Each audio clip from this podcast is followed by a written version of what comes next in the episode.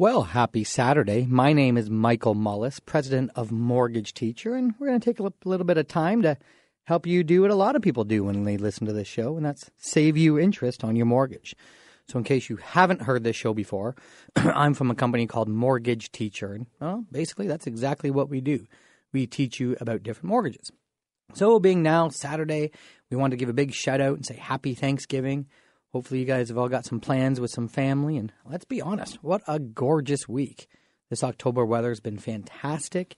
Of course, the changing colors of the trees, always beautiful. I know, like I always say on this show, I'm from out in the Dorchester area, so I want to give a, a big shout out. We have an exciting time out this weekend. So maybe you're stuck in traffic out this way, or maybe you're listening right now and stuck behind the Dorchester Parade. Well, if so, give a big wave over to our friends over at Tommy Devine's house. He's just down from the beer store on the main street and always has a front lawn full of people to wave at the lovely Dorchester Parade. So always a fun time for all the kids and the families out in Dorchester. So from all of us at Mortgage Teacher, we're big out in the Dorchester area. Uh, enjoy the day, enjoy the fair, enjoy the front lawn and the festivities, but more important, enjoy that weather this weekend. So anyway, from all of us at Mortgage Teacher, another big shout out to all of you for Thanksgiving.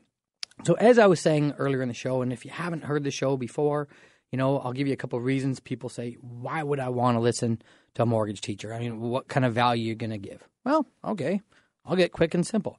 I'll name three reasons why, you know, a mortgage teacher or how we can help you. For one, uh, you know, maybe you're looking for a good investment. Believe it or not, and I'm just trying to throw curveballs out there. What I mean by the typical reason to ask for mortgage teachers, hey, what's this first time home buyer incentive? Yeah, that's great if you're a first time home buyer. But let's be honest. I know the listeners on this show. I know a lot of people on this show have more than 20% equity. A lot of us uh, that listen to this show or tune into the show already own a house. Now, here's why you should listen. Here's what we're going to do on the show today. We're going to give you reasons that we can help you save interest, or perhaps, you know, we can supply help that you didn't know you needed. So, for example, if you have any debt outside of your mortgage, if you have a $6,000 line of credit, if you have a, you know, $6,000 visa owing, if you have a vehicle that you're about to buy uh, and get financing for it. If you already have a vehicle that's financed, let's talk about that. For example, if you borrow any, any, any consumer debt, so anything outside of the mortgage, then it's worth talking to a mortgage teacher. And here's why, because here's what we've done the last week in the office, and we've been doing week after week, as I said on the last show.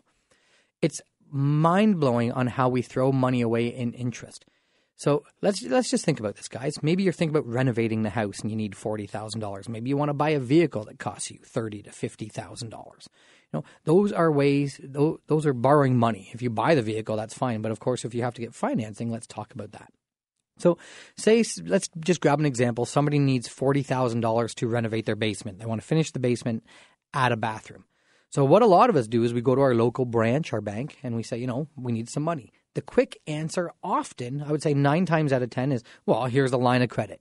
You know, maybe it's an all in one. Maybe it's some sort of registered line of credit. Oh, we'll just send a car, drive by your house. Hmm, that's all fine. We'll set up this line of credit. Maybe that's the case. Now, let me ask you this. If you were to borrow $40,000, I'm going to ask you a testing question here. If you were to borrow $40,000, okay, what, what I'm trying to get at, there's different formulas to borrow money. So, formula number one, the example is if you were to borrow $40,000 on a Visa card, or you can borrow $40,000 on a line of credit, which would you rather do? Okay, let me slow this down a little bit. I'm going to ask you the question again. You know, you want to borrow $40,000, and I'm just going to ask you what formula you think is best. Should I borrow that 40000 in a Visa, or should I borrow that 40000 in a line of credit? And all of you listening right now, I can guarantee, are saying, line of credit.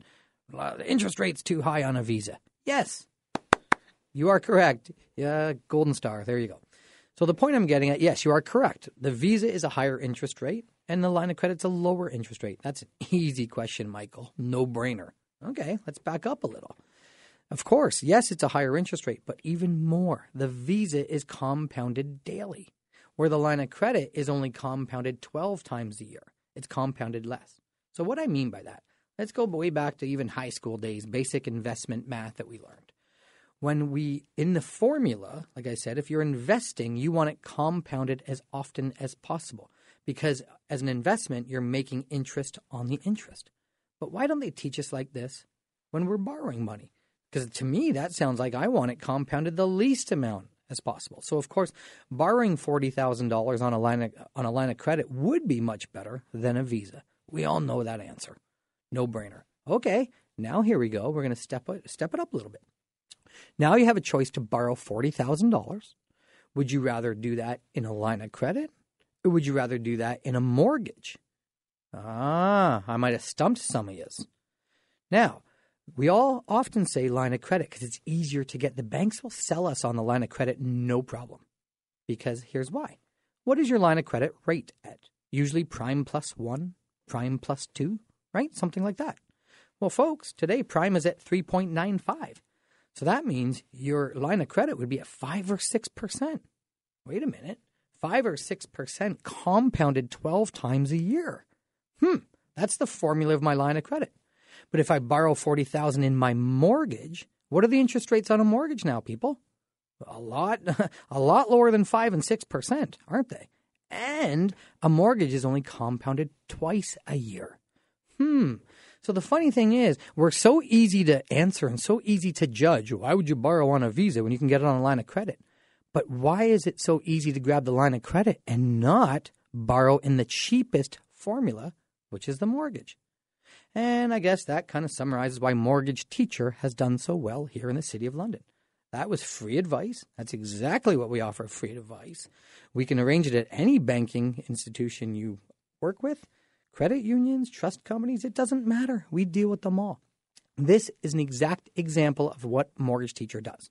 This is all free, and that could have saved you. Oh, heck, guys, we see some crazy examples of what people save. And I mean, I don't just save people, you know, from one rate to the other, you know, $20 a month or $13 a month. That's ridiculous. To find value in what?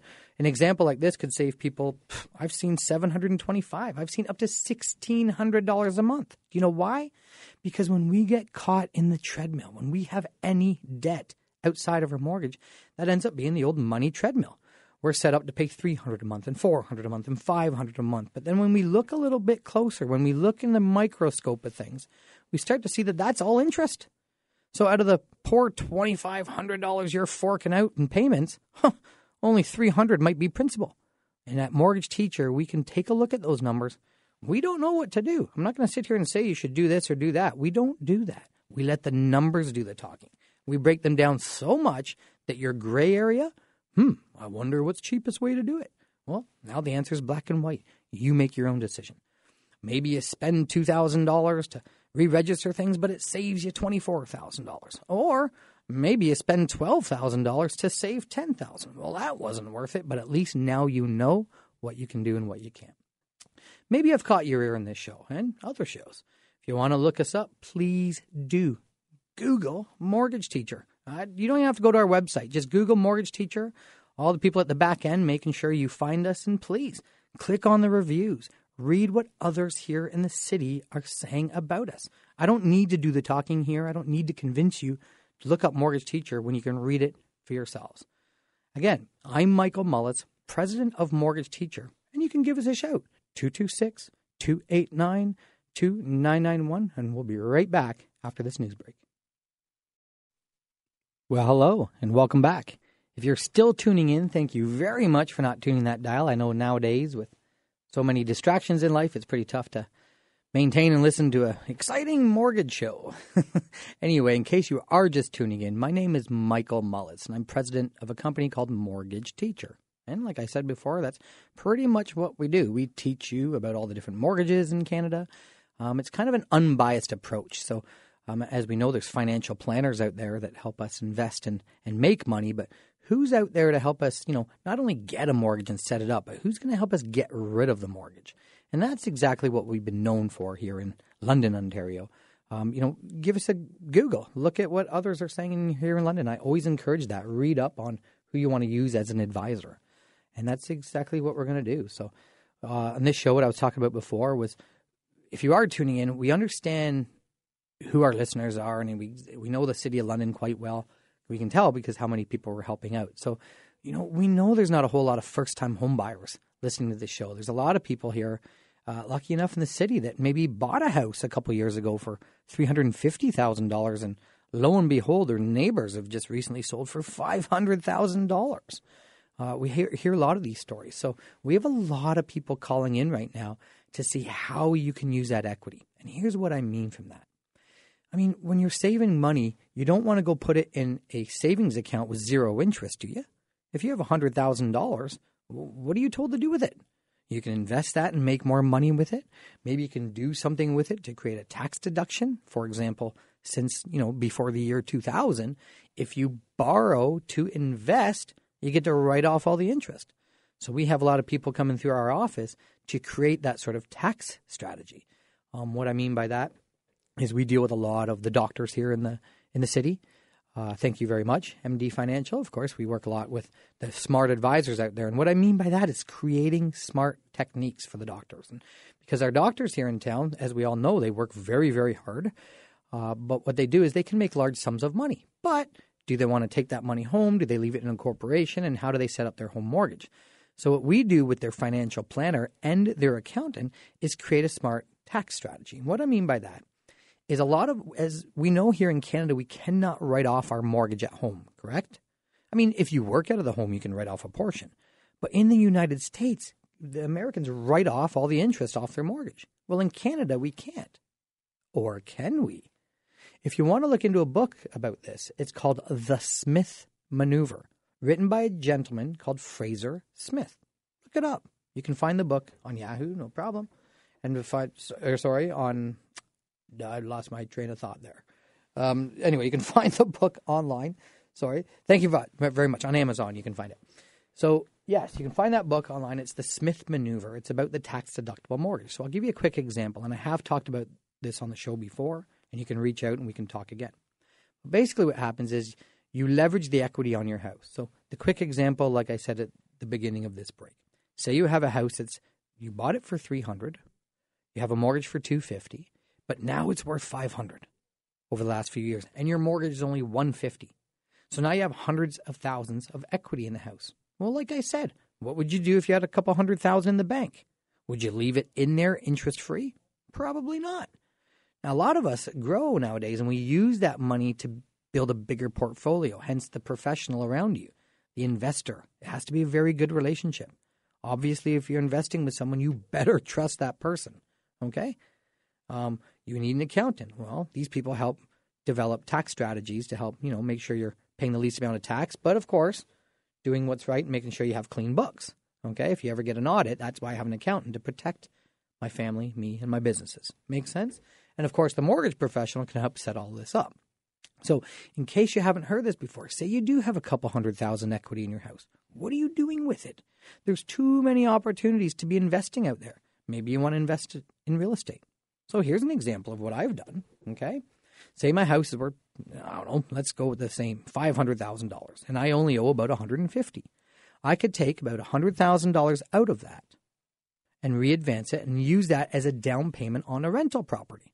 Maybe my wife and I want to build a bit of a, you know, a couple income properties to build a retirement plan. It's a great city to do that in. Okay. We have many working professionals, students that we can help rent out. So what happens is say you have to borrow, you know, say you're buying a house and you need $77,000 to put down. You borrowed the 77,000 from your house, okay? Us at the mortgage teacher designed that to have a separate statement. Now, as I said earlier in the show, you want to borrow that as cheap as you can also. So we'll arrange how that would work at mortgage teacher. And then you have a separate statement. So for example, my mortgage would be 150,000 owing. That would be one statement, but now I have a separate statement for $77,000. That's the statement I give to my account to say, "Hey, make sure you write this off because I borrowed this money from my house to invest it in this investment property. Therefore, I get to tax deduct all the interest." And then of course, you have the mortgage itself, which is written on the uh, rental property that you would be writing off that interest too. So now for those people out there, like I said earlier in the show, the doctors, the people that need the tax deductions, these are the, the people that do this. Maybe you want to invest in real estate or maybe you have other investments. But this sort of strategy, borrow against your house to invest, not only makes you a bigger book of business because now you're having your money work for you, but the tax deductions alone are what help you. These are the years when you you're in your 40s and your 50s that you're getting taxed so much. So this is when you have to take advantage of these.